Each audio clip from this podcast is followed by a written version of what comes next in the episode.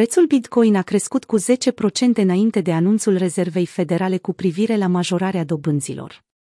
Bitcoin a păstrat creșterea de ieri și pe parcursul sesiunii europene de astăzi, după ce impulsul plecat din piața bursieră a determinat prețul activului digital să tranzacționeze un maxim local la 37.500 de dolari. Rezerva Federală induce un val nou de volatilitate.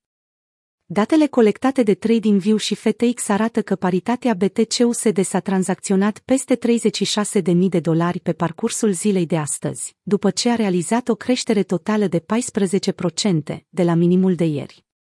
Corelația dintre Bitcoin și piața de capital a rămas pozitivă după deschiderea sesiunii de pe Wall Street, iar investitorii așteaptă cu interes informațiile pe care Rezerva Federală le va furniza cu privire la dobânzii.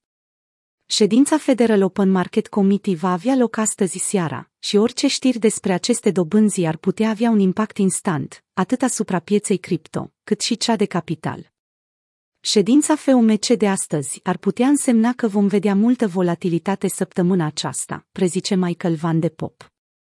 Majorarea dobânzilor este următorul pas pe care Rezerva Federală dorește să-l facă după reducerea programului de cumpărare al activelor, iar în tot acest timp Bitcoin primește o lovitură din partea sentimentului general, pe măsură ce banii ușori nu vor mai putea fi făcuți la fel de simplu, din lipsă de lichiditate.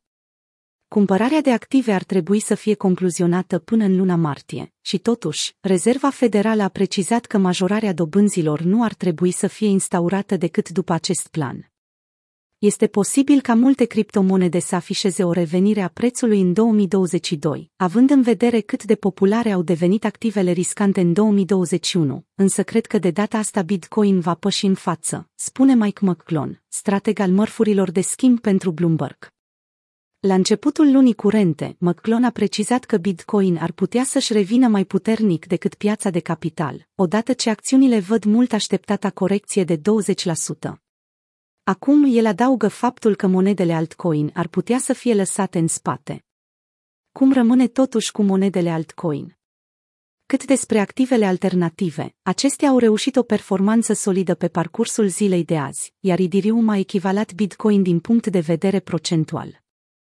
Până la data editării acestui articol, ETH-USD s-a apreciat cu aproximativ 14% de la minimul de ieri, ajungând astăzi să tranzacționeze 2450 de dolari. O revenire abruptă a prețului a putut fi observată și în alte piețe, precum Binance Coin sau Solana. Partea bună este că ne apropiem tot mai mult de următorul impuls al monedelor altcoin, deoarece majoritatea au retras toată creșterea de anul trecut, a încheiat Michael Van de Pop.